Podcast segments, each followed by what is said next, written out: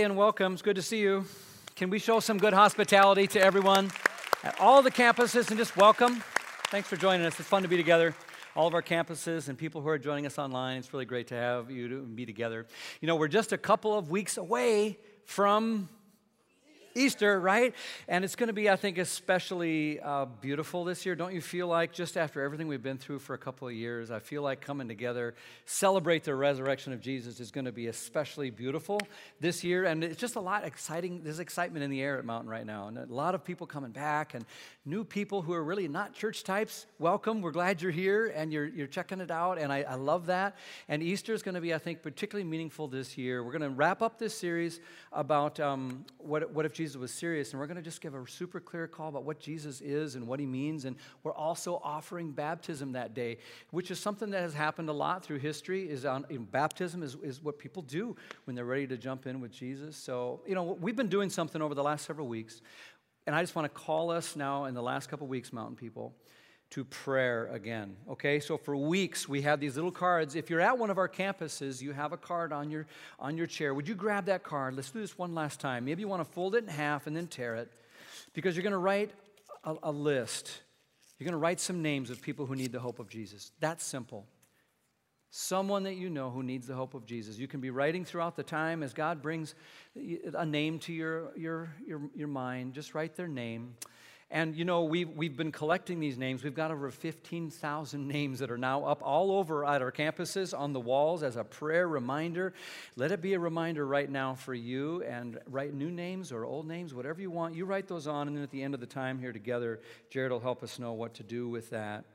But we got to do more than pray. Just be sure to invite someone, okay? Invite people along. People are ready for the invitation to come, okay? So we're going to be ready for them, but they need your invitation. So who are you going to invite? Okay? Here's something that might uh, be helpful in that regard. Um, an intriguing little thing you can do. As you know, we've been um, working on something called like a video podcast where we're just tackling some of the very challenging questions y'all have sent in, and we're trying to just talk about them in a conversational way, and it's really been great. I just want to give you a short little check out to see what that looks like. It might be a tool you could use and also benefit yourself. So watch the screen. From the time of Jesus himself, Christians have wondered, are we in the end times? There are people that are obsessed with it. And there's probably people like me that, if I'm honest, I'm just like, this is a mess. The Bible's not trying to tell us that event ties to this. That guy's the Antichrist. This means the rapture's coming. The Bible doesn't emphasize those things. The danger would be in missing what the Bible is saying. There's violence in the Bible. Yeah, so let's talk about something. People are people sure. are people are getting swallowed up in the ground. Like, is everything yeah. that's in the Bible? God says you should be right. doing this. You know, there should be plagues that wipe out people for doing bad stuff. Sure. Interestingly enough, the Bible is does have things that you read and you're like, wow, this these things seem to contradict.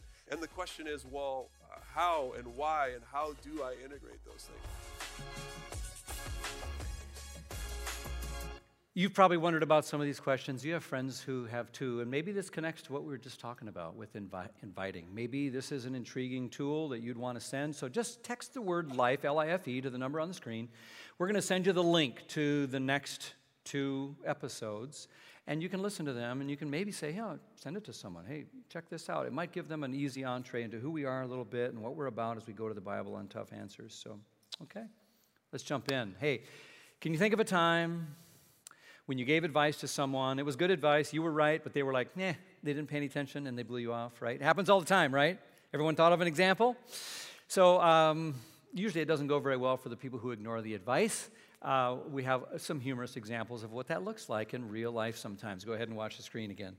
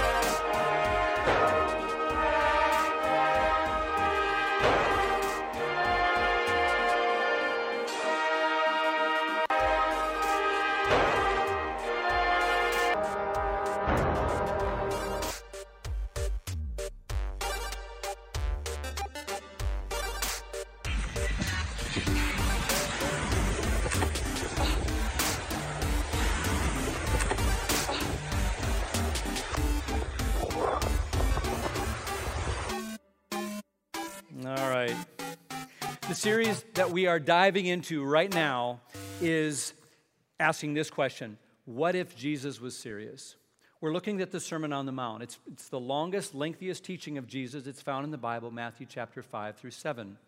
And what if this passage of Scripture that contains his kind of manifesto for what it looks like to follow him? What if the commands he gave and the warnings he gave, what if the picture he paints and the insight he get what if he actually meant that we were supposed to do this stuff? What if jesus was serious? Is, is, is a daring bold question. What if the reason some people in our society don't take jesus very seriously is because it kind of looks like sometimes jesus people don't take him too seriously? What, what, what if we actually did this stuff? So we've we've gone headlong into this, and today we come to the probably some of the most familiar, well known words, not only on the lips of Jesus, but probably in all of the Bible, maybe in all of Western civilization. Really familiar words from the Sermon on the Mount. So here's, here's set this up. Jesus came to start a movement. And he came to call people to say, I want you to follow in my way and be part of this movement. And then he, he gave us some words that he expected us to sort of, I think, memorize and understand and use as a guide to keep our heads focused on what it looked like to actually follow him. And he provided it in a kind of poem that we're going to look at that concisely summarizes what the Christian life and a relationship with God is all about, according to Jesus. Are you curious what we're talking about today? Anybody know? Want to take a guess? It's the Lord's Prayer. You're right. If you said Lord's Prayer, you're right on.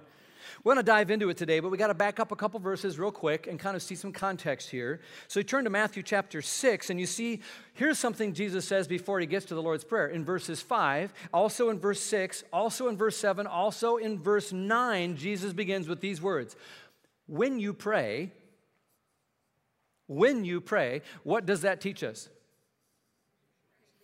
Jesus thought we might pray. Yeah, right on when you pray. In other words, if Jesus was serious, we're going to pray. Let's start there. He expected that a follower of Jesus would because prayer is what allows, it, it may change the heart of God, but it, it mostly aligns my heart with God's heart, my mind with God's mind, my ways with God's ways.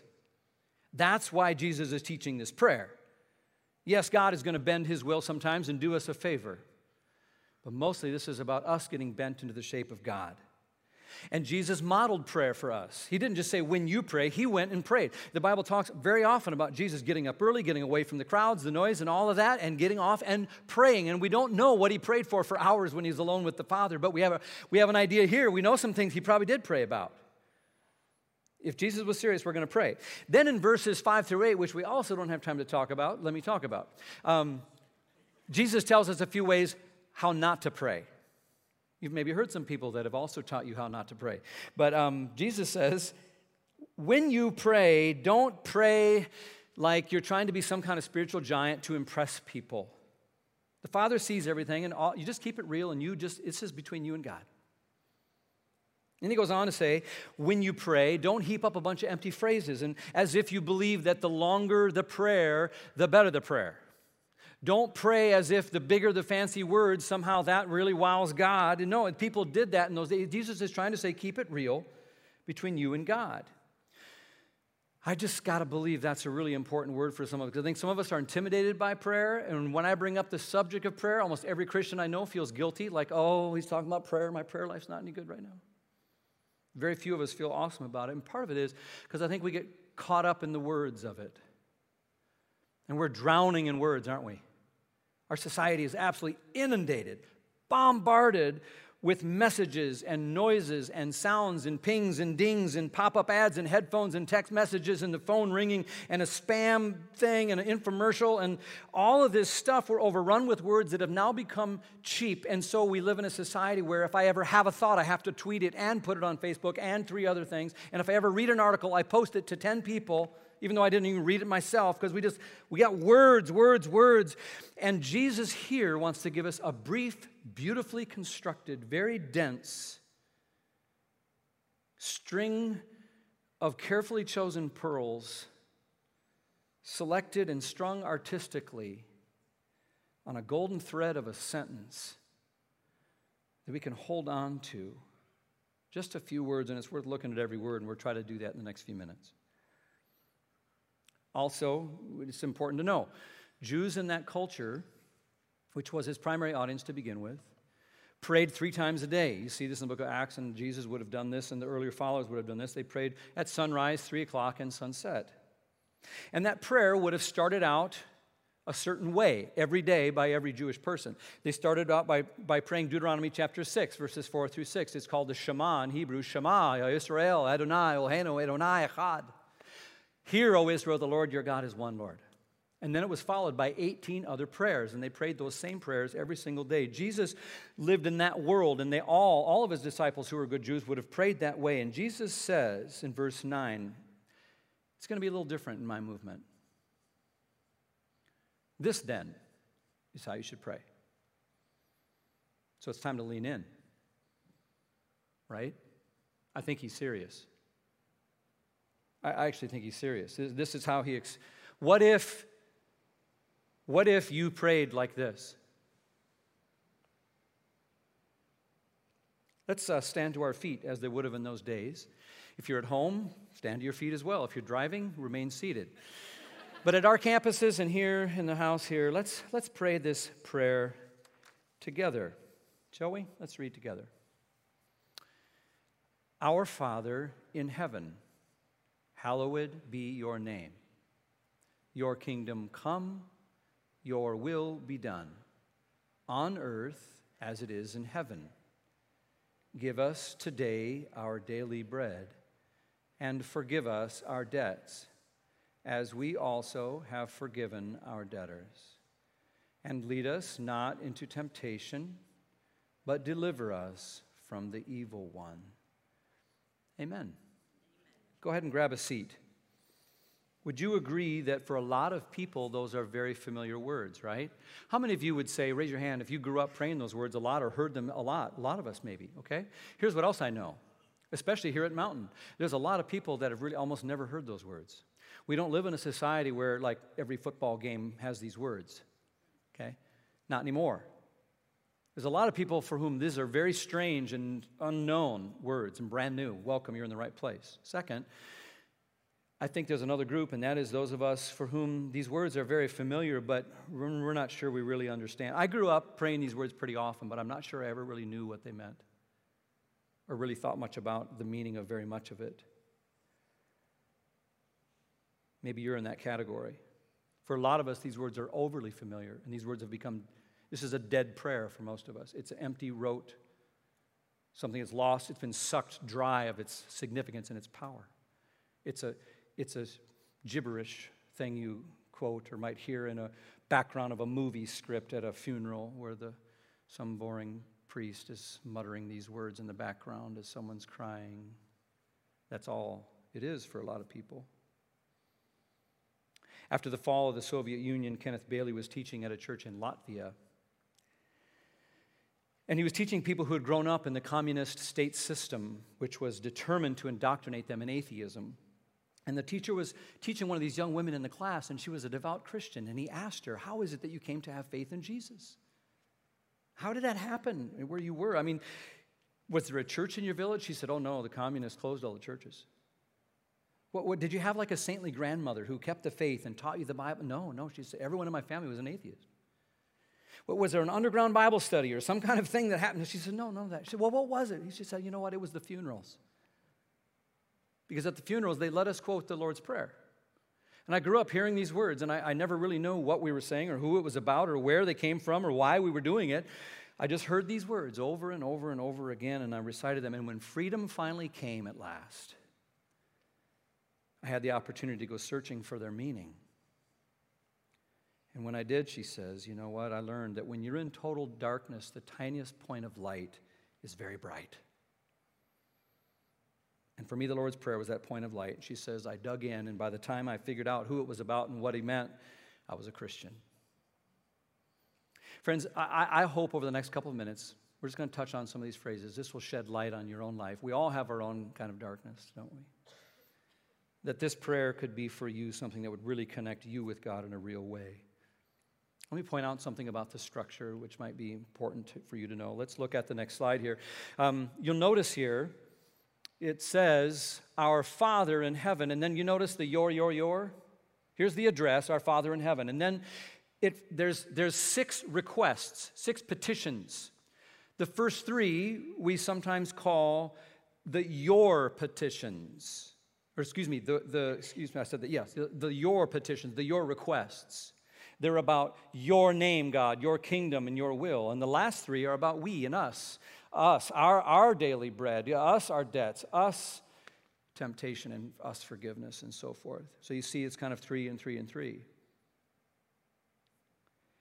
The first three sort of direct our eyes upward to God with these vast, sweeping themes about God, His name, His kingdom, His will, and then, the, and then it comes down to our specific daily needs our bread, our forgiveness, our direction and leadership in life from, from evil. Now, I want you to notice some things about this as well. Let's go on to the next slide and show what's the first word in the English language as we go here to the prayer. The first word is, everybody say it? Our. Say it out loud again. Our. We start with the word our. Why do we start with that word our? Our Father. If Jesus was serious, when you pray, you are never truly alone. That's why. Think about it. This is no accident. Our Father. What does it point to? How many times do we pray? And uh, is, am I the only one who very often prays, God, I need this. I'm sorry. Thank, thank you for what you did for me. Uh, I, I want this. Uh, will you please do that? I, me, us. I'm sorry. I thank you. I, you know, does that sound familiar? Did you notice that when Jesus says pray like this, he never once uses the word I, me, or my? Not once. This is an our kind of God and an our kind of prayer. Prayer is never ultimately private. Your faith, listen, your faith according to Jesus, I'm not talking about American Christianity here, I'm talking about the Jesus stuff. If he's serious, we got to take it seriously. And it's not private. Your faith is deeply personal, intensely personal, but it's not private because we share a father and we're part of a family. And every time you pray, you don't just come just you, you come part of the people that God loves and that He sent His Son for. We're, we're part of many others that crosses all of the divisions and the boundaries that people have set up, the hatred between nations and the divisions of ethnic groups, the insiders and the outsiders, and the horrible way we live today with us and them and everyone that we hate and the polarized political landscape around us, the, the, the gap between the generations, the gap between those stupid people who don't get it. And it's, it's all this that Jesus is addressing when he says, Our Father. We come together bound as a family, and it goes beyond time and space. Our does. you're praying not just bowing your head, thinking about you and God. You're looking down the row right now at the faces because this is your family. The people in your life that don't, they maybe have gone to be with the Lord already, but they were your fathers and mothers in the faith, and you're praying with them. Our Father, you're praying alongside of their prayers. We share the same Father with a wide family, and your connection to Him connects you to them. It's why He says, Our Father. What's the next phrase? What's the next word? Let's look at it again. Our what? Father. Our Father. In the original language of this prayer, the very first word is Abba. Abba. It's not really, I don't think, talking about the 1970s Swedish rock group. It's nothing to do with Dancing Queen. This is a word in the Aramaic language. Why is this important? It's important because in Jesus' day, Aramaic was the language of the street and the common people.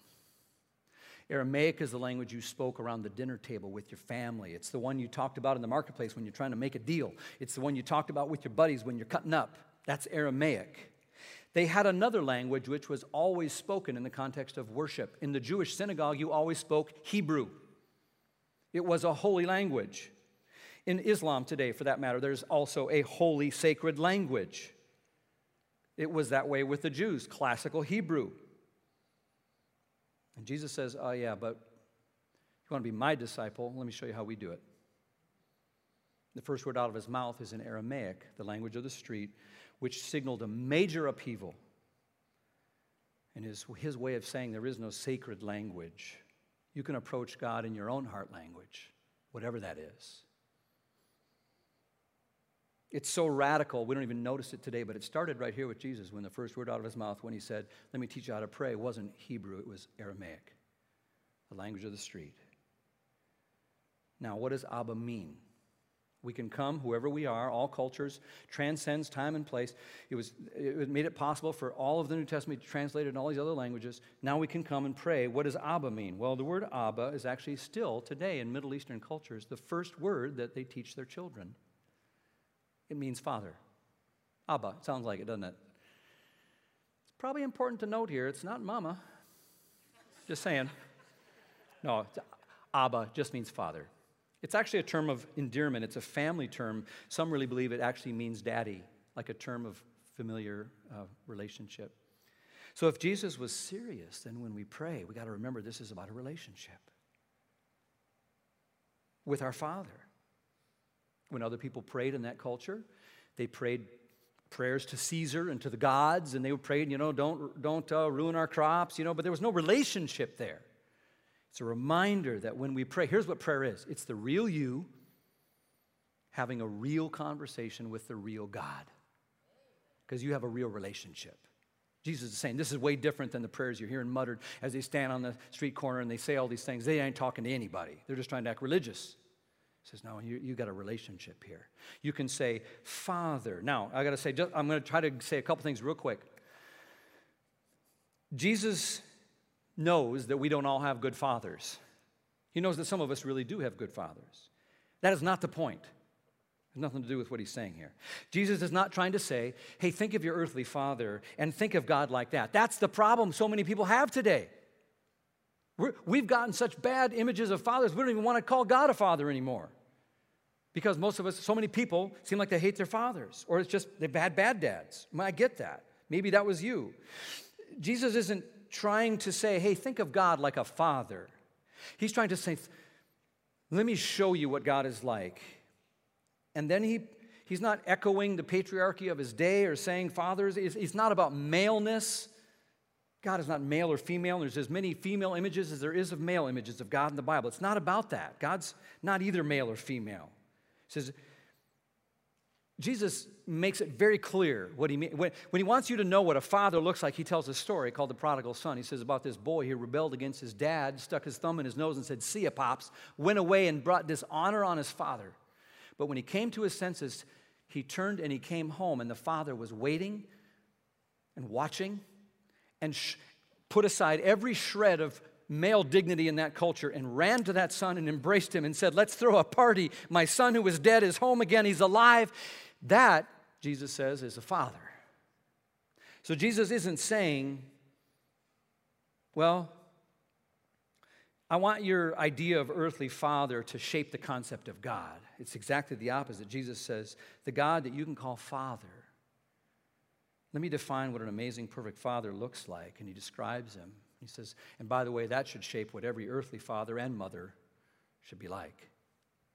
But that's not his point. It's about who God is and his tender, beautiful, loving faithfulness to us. Our Father. And that's what makes the next phrase so remarkable. What does it say? Our Father, where? In heaven. Now, this is confusing because everyone knew Father lived right in the same home with you. And then he turns around and says in the same phrase, Our Father, but the one in heaven. This is so full of paradox here. But it's a radical contrast. You've got the loving, intimate daddy, and you've got a father who's in the heavens. You've got the one who's come close and the one who is the creator. Jesus said, You can come close to God like a father. But he did not say, just slouch into his presence to say, Hey, dude, what's up, bro? Hey, God, what's up? What's shaking, baby? No, he says, This is a God who's in the heavens. the next phrase makes even clear this paradox. What's the next phrase? Our Father who art in heaven, then what? Hallowed be thy name. We don't use the word hallowed anymore. What does it mean? It just means holy. May your name be holy, which sounds weird. Like, it's like saying, may the fire be hot.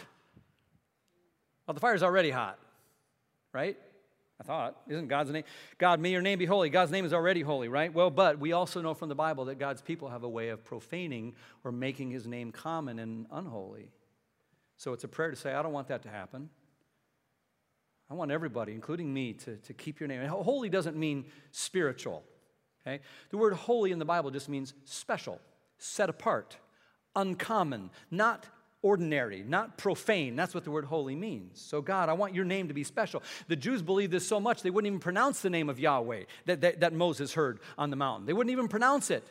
They said instead, they just put in the word the name instead of saying Yahweh. They wouldn't do it. They didn't want to mess it up or take the name of the Lord in vain. They would use the word Adonai or Elohim. That's what they did.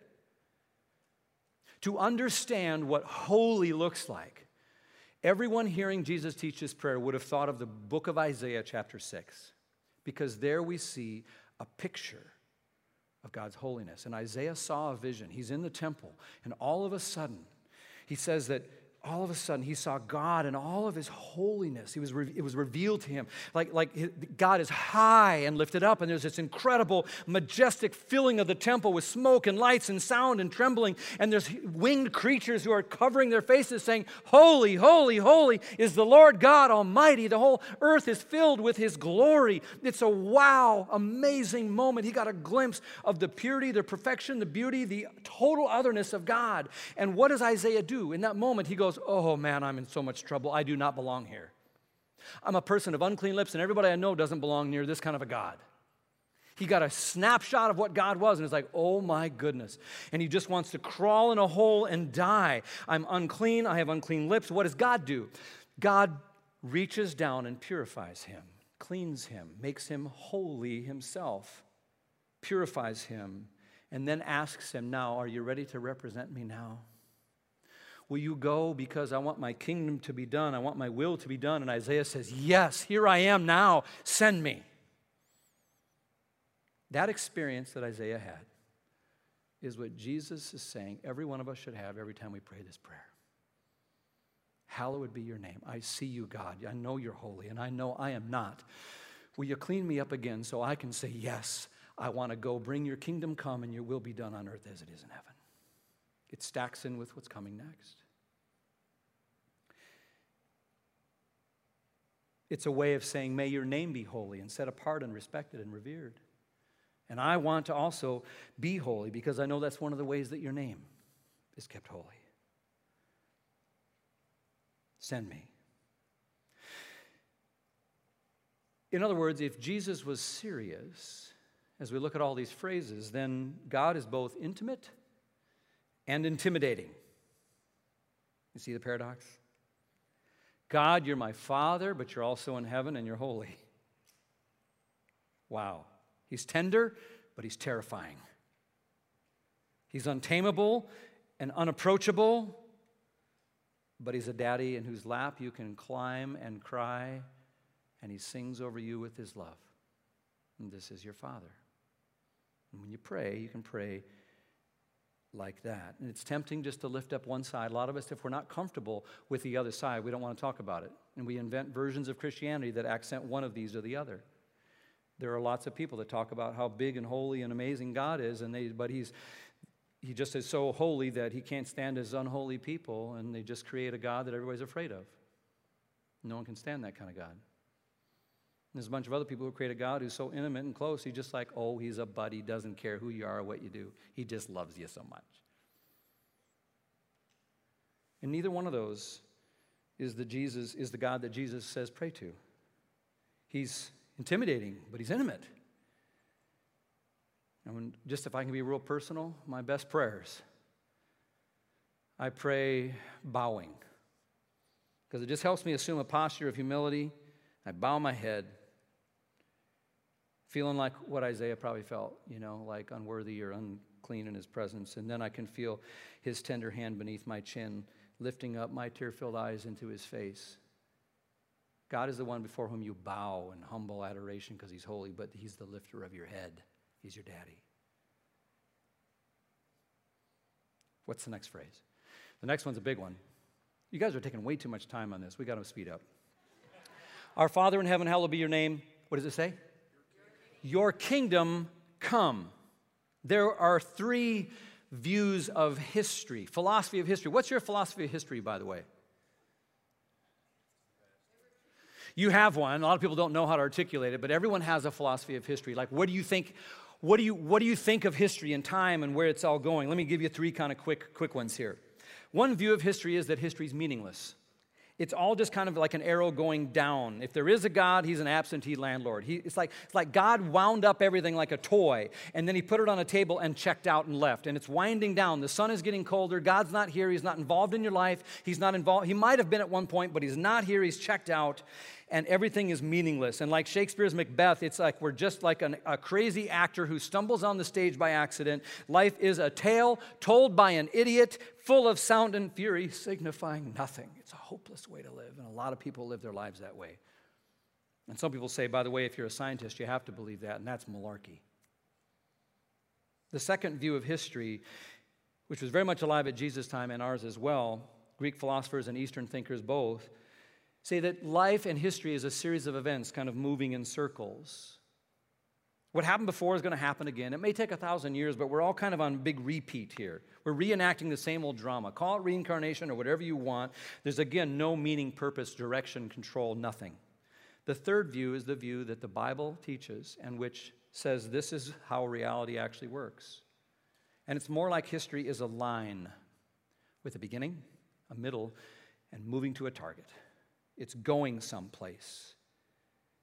And the target is the day of the Lord. It's the kingdom of God. It's the fulfillment of everything God promises coming true finally one day. And that's what you're to pray for and to believe that God is moving history in a direction. It says God is in charge and He's in my life and he's, he's, he, there is meaning, there is purpose, there is direction, even when I don't see it, even when I can't feel it. I believe and that's an incredible difference when your life is going in the crapper. When the struggles of life look bleak for you, that you say, I know there is still meaning and purpose here. Even though I'm like a soldier on the battlefield, I can't see the whole landscape. I can't see my part or what's going on. I know I have quiet confidence in my inner being that there is, at the, at the rudder of the ship of history, there is a God who is not asleep. He is in control, He is in charge, He is bringing His kingdom, and I want to do everything I can to be part of it. That's what you're praying when you say, Your kingdom come, your will be done. No matter how crazy it looks, what the planet looks like, what the news sounds like, what my own inner spirit is telling me, I have quiet confidence that history is not tossed about at random. It is being guided in the direction that God is leading. The next phrase is about daily bread. Let's look at it. Our Father in heaven, hallowed be your name. Your kingdom come, your will be done. Give us today our, our daily bread. Our daily bread. If Jesus was serious, then we're actually going to trust God to take care of us. Bread was a daily sustenance for everyone in that world. It represents the stuff we need to get by. And we're so worried that we're going to run out, aren't we? Even today, with all of our 401ks and 403bs, we're still worried that something's going to happen. And I'm sure everyone hearing Jesus teaching here was thinking of the children of Israel out in the wilderness where it was scary and they were about to die. And, and God says, I'll take care of you. And what did he do? He sent daily bread. He sent manna. Not, he didn't give them a storehouse. Every morning they had to get up and go out and get it. If they tried to gather a little for the next day, it would rot. So God says, I want you to trust me for today. Your daily bread. I'm still here. Do you still trust me today? God, I'm so worried that I, what if I lose my job? What if the divorce happens? What if someone I love dies? What if, what if I lose the house? What if, what if, what if, what if, what if? And we are just crippled by fear. And this is a prayer where Jesus says, surrender that fear to God. Don't be crippled by your fears. Trust God to take care of you, provide for you what you need. And can I point out one other thing? Bread is always ours, never mine. Give us this day, what? What's the next word? Our daily bread. There it is again. When Mother Teresa was in Calcutta, she, um, she was approached at the door by a man who said, There's a family, a mama with eight kids, and they haven't eaten in a very long time. Is there anything you can do? Mother Teresa got some rice together, went to the home, knocked on the door. The mother answered the door. Immediately, she took the rice and divided it into two. She took half of it and she left, went next door. She came back empty handed. Mother Teresa said, What have you done? She said, They were hungry too. Our rice is never our rice, as in my rice. It's always our rice. Give us this day not my daily bread. Give us our daily bread because everything you have is a gift from God. And it isn't just for your pleasure and benefit, it's also to be shared. And sometimes God may want to give someone else's daily bread through you. Our daily bread. The next phrase is one we need to live by just as much as we need bread to live by. Forgiveness. Forgive us. Forgive us. Forgive us our debts as we have also forgiven our debtors. It's the connection between our relationship with God and relationship with one another. If Jesus was serious, then we're going to forgive people. I think he's serious. And if you've ever hung and clung to bitterness and regret and vengefulness, you know that it kills you just as much as you as if you hadn't eaten bread in 8 days. Our souls need forgiveness and our bodies need bread. And we learn to pray in a world that is convinced everyone else has the problem and not me. It's all them.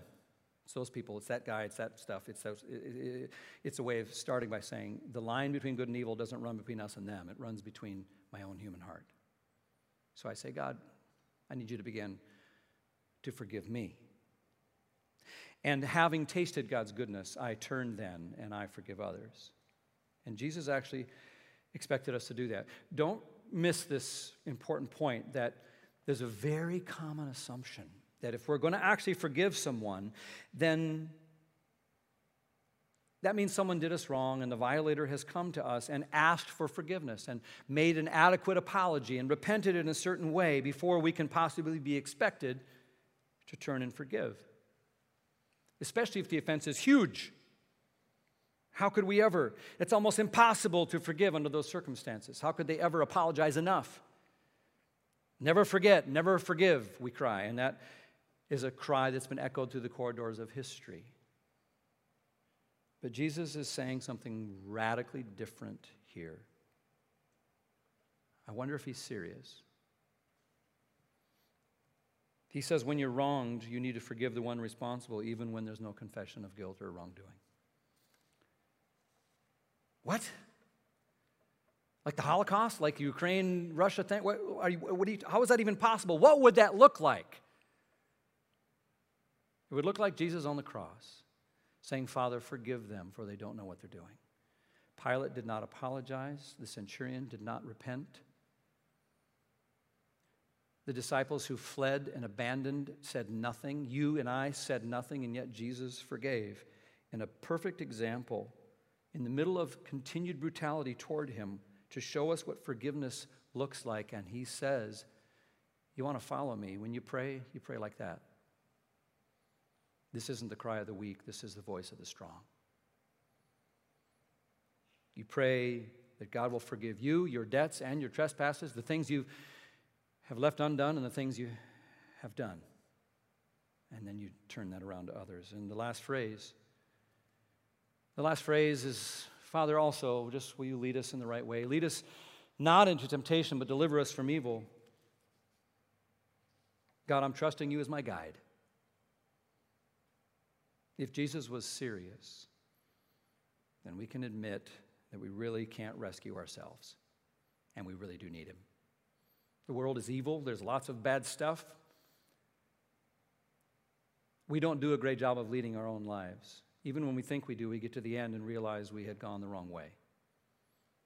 And so we're saying, God, I'm no match. I'm prone to wander. I'll get lost. I need a good guide. This is not safe.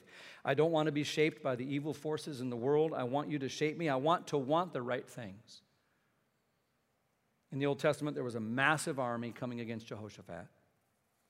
In Second Chronicles 20, here's what they prayed. They're, getting, they're about to get killed, they're about to get slaughtered.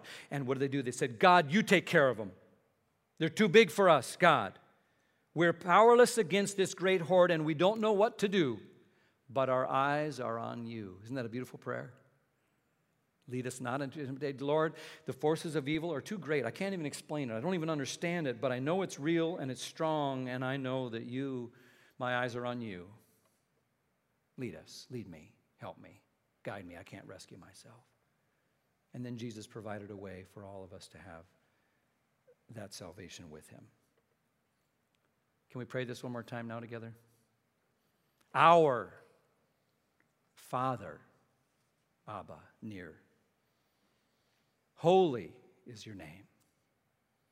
So that I can see your holiness and realize I'm not know that I'm called to do your will in your kingdom. And so may your kingdom come. May I view history, whatever it looks like. I know you're in charge. I know you're leading, and I want to be part of bringing your kingdom to come on earth as it is in heaven. Sign me up. I'm here. And in the meantime, will you just help me trust you to take care of me and take care of everything, my daily bread, and forgive my debts, the things I've done, the things I've left undone. And God, just lead me like a good guide through this life because I can't do it on my own. Are you ready to pray it? Stand on your feet, if you will, and let's pray it together. You ready? Our Father in heaven, hallowed be your name.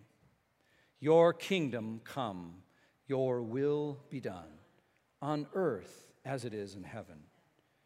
Give us today our daily bread, and forgive us our debts, as we also have forgiven our debtors. And lead us not into temptation, but deliver us from the evil one. Amen.